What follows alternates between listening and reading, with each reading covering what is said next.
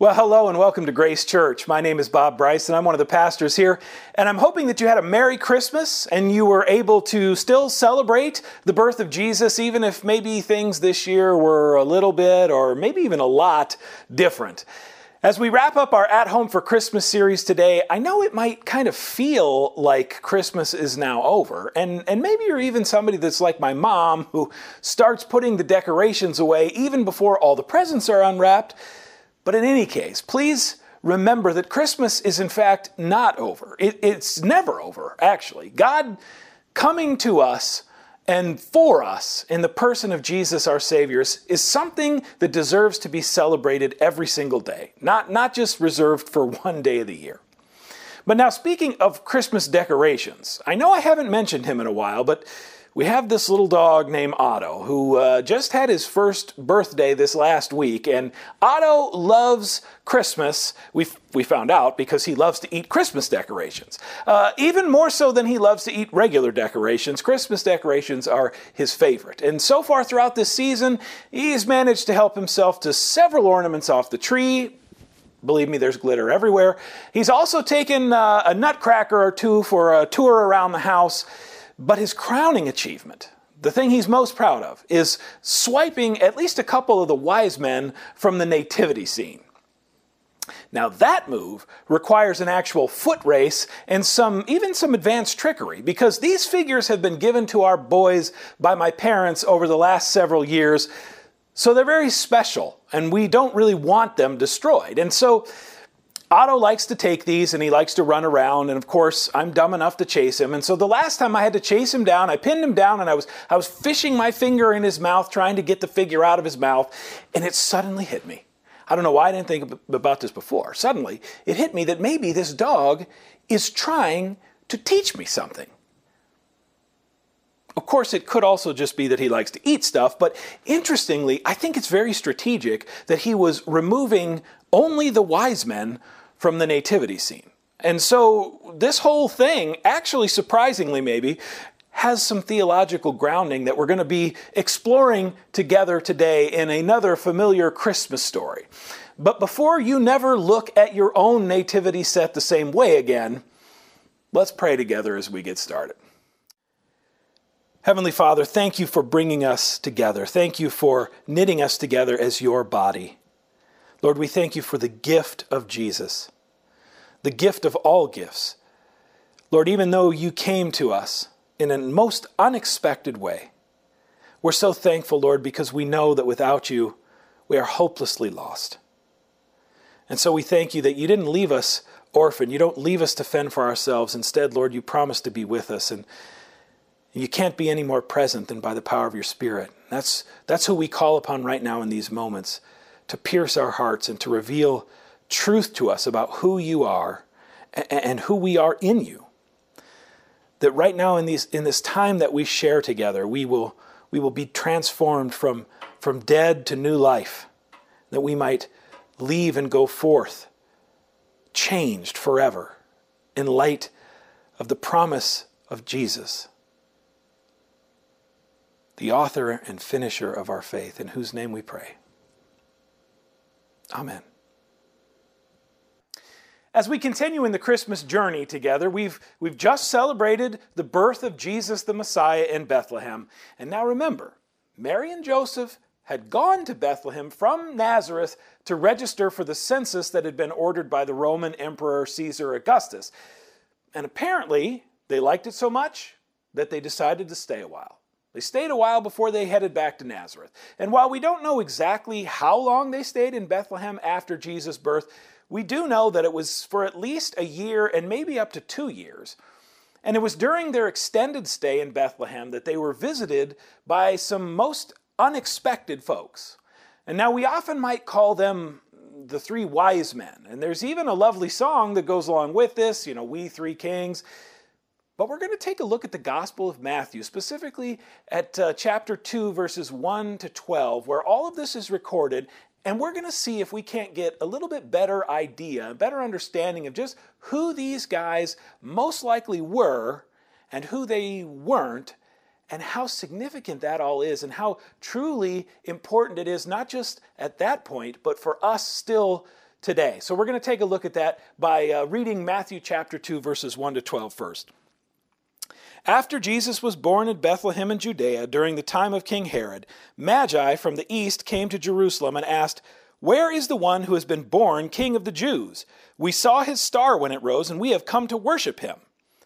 When King Herod heard this, he was disturbed, and all of Jerusalem with him. When he had called together all the people's chief priests and teachers of the law, he asked them where the Messiah was to be born. In Bethlehem in Judea, they replied, for this is what the prophet has written. But you, Bethlehem, in the land of Judah, are by no means the least among rulers of Judah. For out of you will come a ruler who will shepherd my people Israel. Then Herod called the Magi secretly and found out from them the exact time the star had appeared. He sent them to Bethlehem and said, Go and search carefully for the child. As soon as you find him, report to me so that I too may go and worship him. After they had heard the king, they went on their way and the star they had seen rose ahead and went ahead of them until it stopped over the place where the child was. When they saw the star, they were overjoyed. On coming to the house, they saw the child with his mother Mary, and they bowed down and worshipped him. Then they opened their treasures and presented him with gifts of gold, frankincense, and myrrh. And having been warned in a dream not to go back to Herod, they returned to their country by another route. So, like I said, this, this all took place a significant amount of time after Jesus was born. And most people think that it was up to two years after, and we'll, we'll get into more about that a little bit later. But at the time of this special visit, the family was no longer living with the livestock. They were living in a house now. And so you'll notice also that the text never says how many there are that came to visit.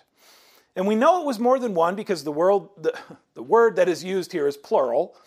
But we don't know if that means there are two or ten or, or, or more. We just don't know. We don't know how many wise men there were. And furthermore, the phrase wise men is sort of a really generous translation of the Greek word that's used here that the NIV uh, translates as magi, because it really means something more like sorcerer or, or wizard or astrologer, maybe even fortune teller. In other words, these folks are definitely not Jewish. They were Gentiles, so not Jewish, and they, they therefore had very different spiritual practices and beliefs than the Jewish people. And the text also says nothing about them being kings of any kind. Even if your nativity set has these wise men with crowns on their head, uh, really maybe the song should be more like We Three Kings of Orient Aren't, because they're not kings. We don't know if there were three, and we actually don't know where they came from. We don't know if they came from the Orient or not. We just know they came from the East. But I'm not telling you all this just to ruin your nativity set. That's not the point. It's fine, you can leave it just the way it is.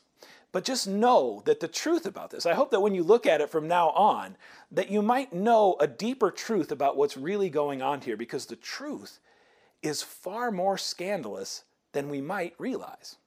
Take a look again at verse 1. After Jesus was born in Bethlehem in Judea during the time of King Herod, Magi from the east came to Jerusalem and asked, Where is the one who has been born King of the Jews? We saw his star when it rose and have come to worship him. Now, just think about this for a moment. Herod was the king of Israel. Now, he was a, a, political ally of Rome. He was a vassal king that had been installed by Rome, and, and he was put there to kind of keep the Jewish brothers and sisters under control. Because disruption, or, or even talk of, or the threat of disruption of any kind of authority, was of great concern to Rome, always was. But it was also a major concern for Herod himself. And now, this Herod is Herod the Great. Lots of Herods in the Bible, but this is Herod the Great. And there's really not much great to say about him, ironically. Uh, he was known for being completely paranoid about, he was always wondering if people were trying to take power away from him. He was so paranoid that he even had members of his own family killed just because he became suspicious of their motives and how they might be trying to plot against him. And then, one day, out of nowhere, Here comes this group of foreigners, astrologers of all people, who show up at the door after seeing this significant star in the sky and believing that, well, something important must be really happening over there. So they showed up and they start knocking on the door to an already paranoid king of Israel. This is very disturbing once they start asking for directions to find and worship the real king, the king of the Jews. Talk about an awkward conversation. But also, this is not a coincidence either, because the fact that this miraculous star of wonder that we sing about in that song led them to Jerusalem and, and, right to Herod's doorstep, and, and to, for them to be asking about this king that, that nobody even knows existed when they're asking for directions, this is all a direct challenge to the earthly rulers and, and all of the power structures of the world. This is something totally different. This is something that has come from somewhere completely different. And so it's this surprise proclamation in a way, and it's, it's also a confession that somehow, even though nobody really understands it, somehow a new day has dawned, and it has something to do with this long promised, one and only, everlasting king who was somehow already on the throne. And oh, by the way, it wasn't Herod the Great. And so in, in verse 3, when it says that, that Herod is disturbed, that's really putting it pretty mildly. It, it, it's not just Herod that was disturbed either. Remember, the text says that all of Jerusalem was disturbed along with him. And why, why is that? Well, it's not necessarily for the same reason that power hungry Herod was disturbed, but the Jewish people, they remember, they knew that there was a promised Messiah, a Savior who was coming at some point. And now it seems pretty strange that these outsiders show up and they're, they're talking about things that these Jewish folks are supposed to know everything about, and yet these foreigners, these astrologers, these Gentiles seem to be more in the know, so to speak, than they are. So, of course, they're disturbed because this is all a very strange situation. And this kind of collision, this kind of collision between old and new and all these, all these things uh, that collide, this happens all throughout the Gospel of Matthew because over and over again we see uh, the incompatibility between the kingdom of this world and the kingdom of God.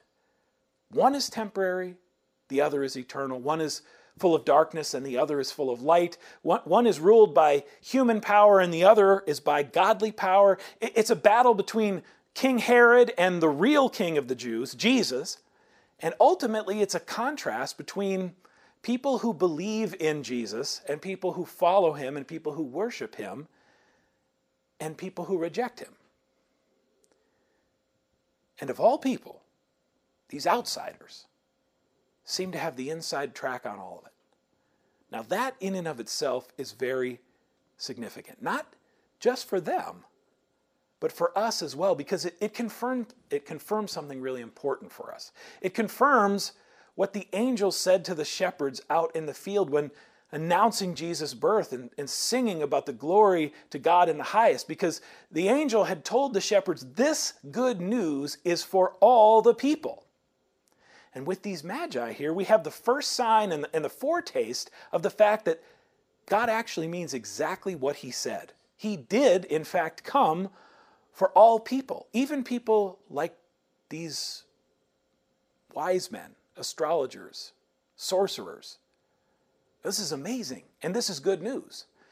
But it wasn't really good news for Herod, because instead of celebrating, Herod goes into panic mode and he calls up all the so called religious experts that he can find, the chief priests and the teachers of the law, and he, he starts asking all these questions about the Messiah uh, because Herod didn't know all that much about it. He married into a Jewish family who was tied in with the religious establishment. So he had the, the experts on standby. So he gets them all together and he starts asking questions like, all right, where is this Messiah supposed to be born? Well, the experts point to the prophet Micah. They tell him, hey, we, we know about this.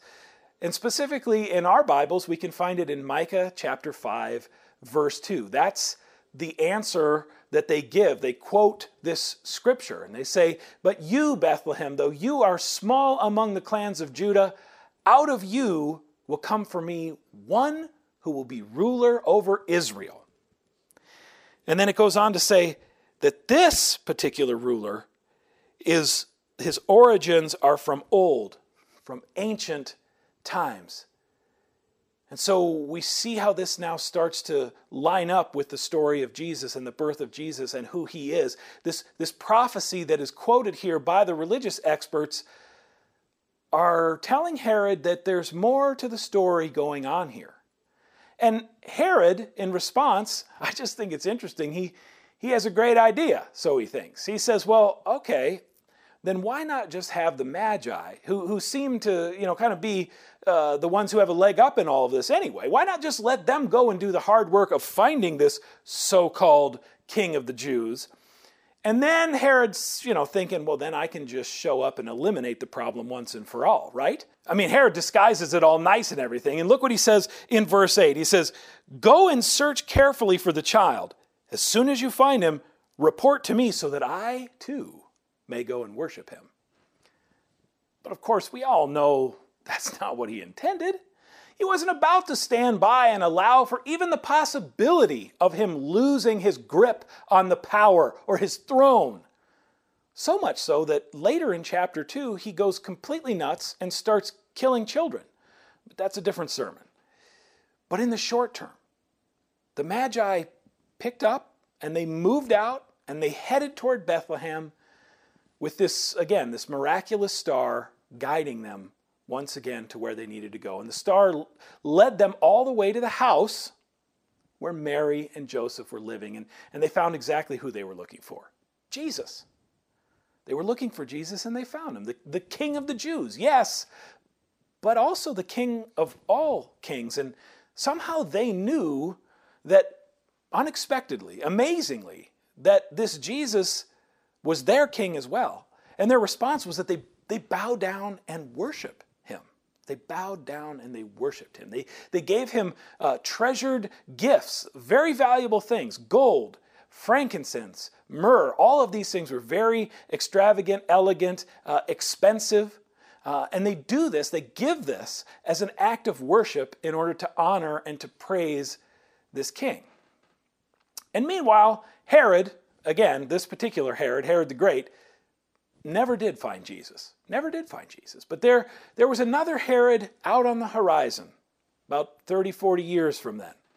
That Herod would finally be the one to do what this Herod didn't do, and that was find and be part of the plot to kill Jesus, to put Jesus to death.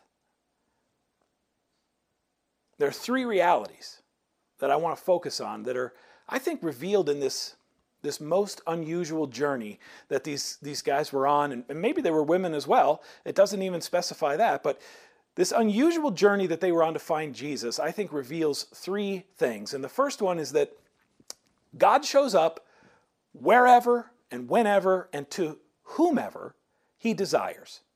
He shows up to whoever he wants. And, and that is something we would do well to remember because think of how much time and effort and energy that the church in history has spent trying to figure out who the real Christians are, who the real believers are.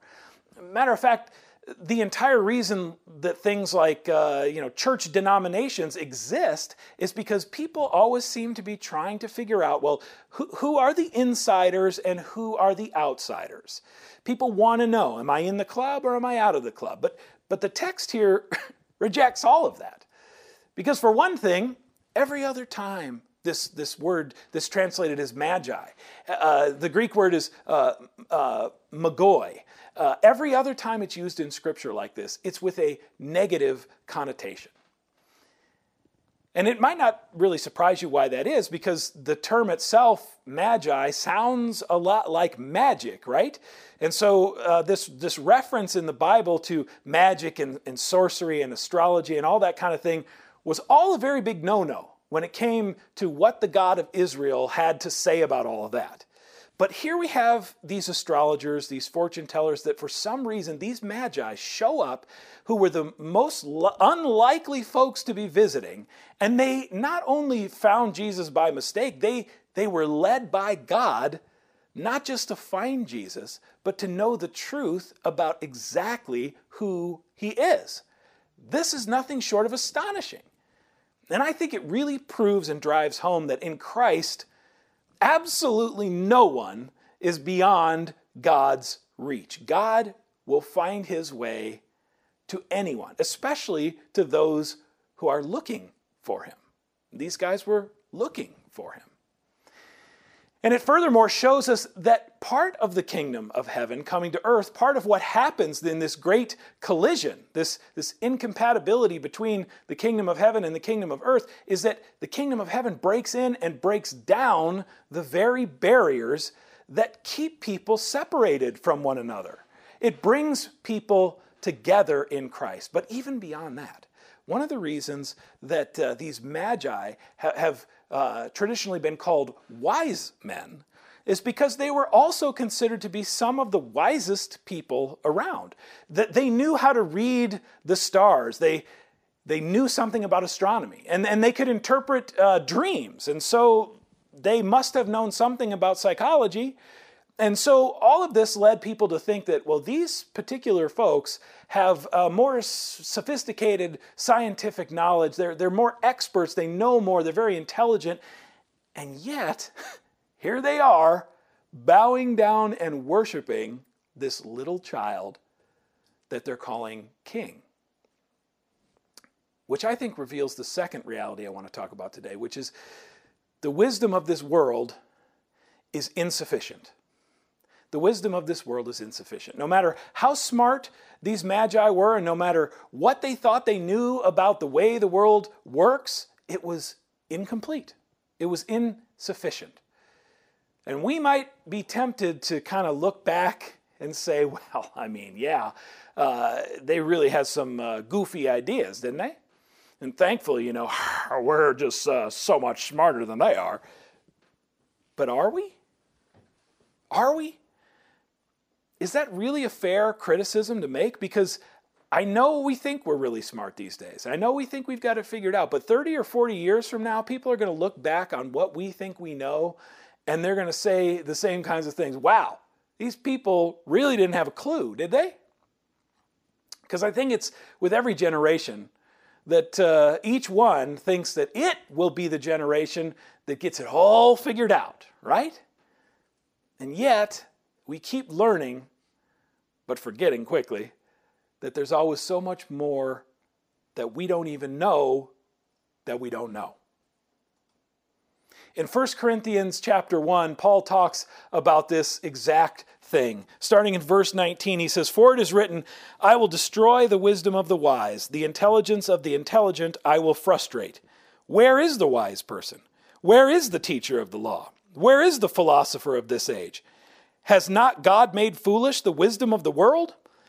For since in the wisdom of God the world through its wisdom did not know him, God was pleased through the foolishness of what was preached to save those who believe. And so the point is that in this world, we, we have a lot of choices in terms of where we look for wisdom, where we put our hope, where we put our trust. And what Paul is saying here is that even the good things that you find along the way will ultimately frustrate you in the end because they will prove always to be insufficient. And there is a limit to what our worldly wisdom can accomplish and, and, and how far we can push. And much of all that is well and good, by the way. There are great improvements. There are lots of good things that come out of the wisdom of the world and the things that we can know. But in the end, it takes something out of this world to do for us what the world and all of its wisdom simply never can. We need a Savior.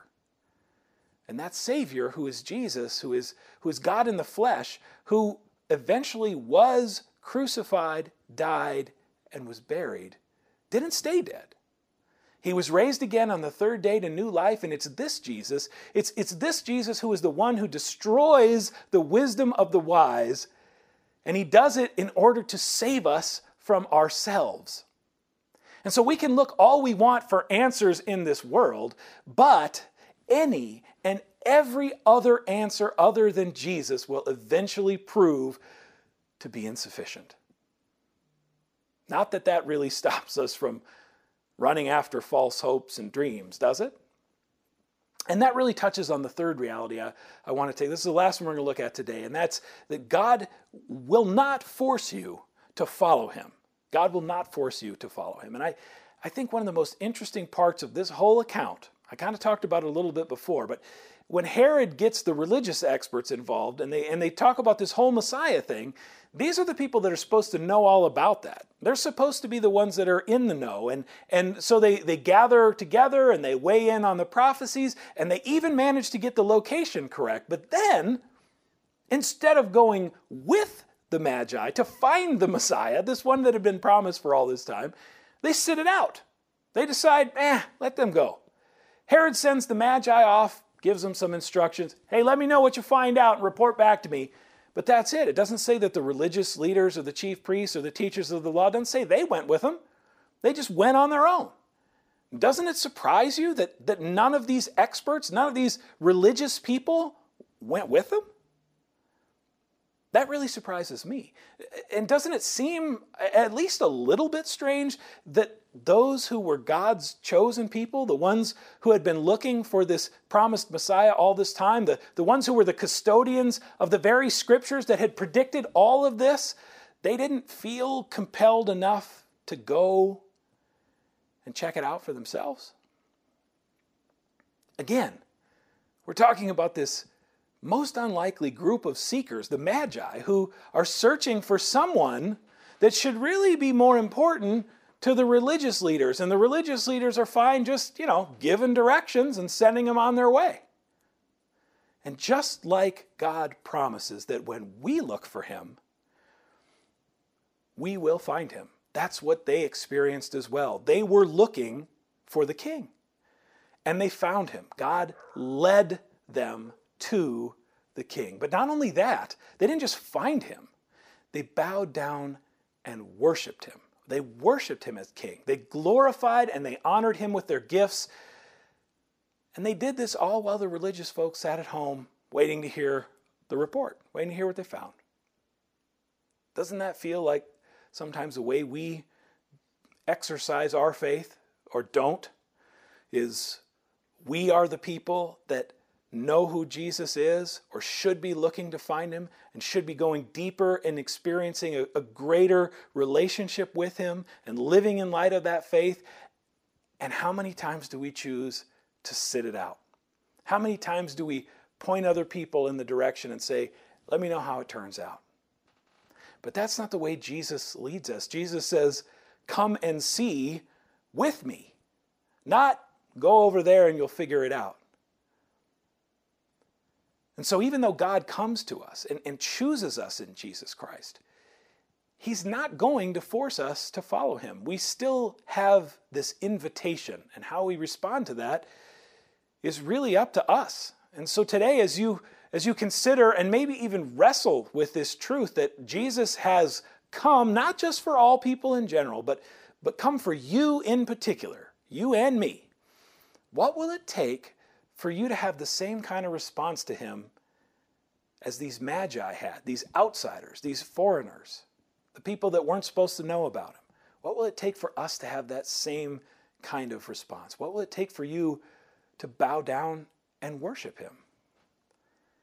Because the Magi were full of the wisdom of the world. They thought they had it figured out, but they knew that they were missing something. And they knew that whatever that missing thing was, was completed in this king that they found, this king that God led them to.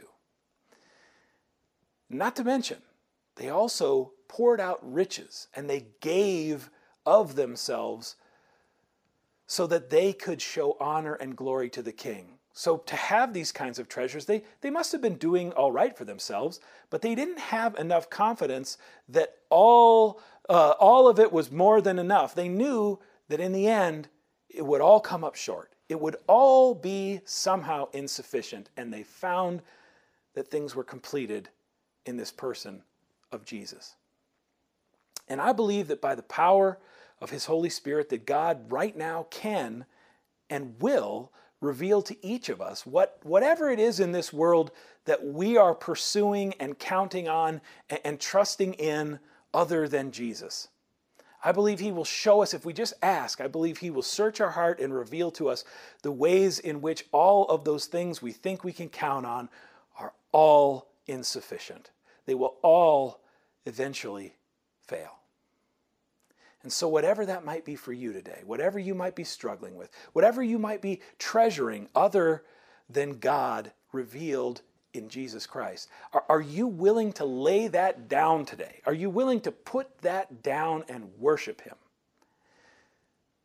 Even though that means, you know, we, we can't put those things physically at the feet of Jesus like the Magi did, we can still put it at the foot of the cross the foot of the cross in Christ. And that's, Paul really helps us uh, understand this. He goes on in 1 Corinthians chapter 1 uh, in verse 22 by saying, Jews demand signs and Greeks look for wisdom, but we preach Christ crucified, a stumbling block to Jews and foolishness to Gentiles. But to those whom God has called, both Jews and Greeks, Christ, the power of God and the wisdom of God. For the foolishness of God is wiser than human wisdom, and the weakness of God is stronger than human strength. And so, the good news today, right now, for us is that not only did Jesus come for you and for me, He died for you, and He took your sins upon Him so that He could separate you not only from the penalty of, of sin and the condemnation that goes along with sin, but to raise you in His resurrection to new life. That's amazing. Are you willing to bow down and worship this king? He's not just the wisest of all, he's our Savior. He is Jesus. Amen.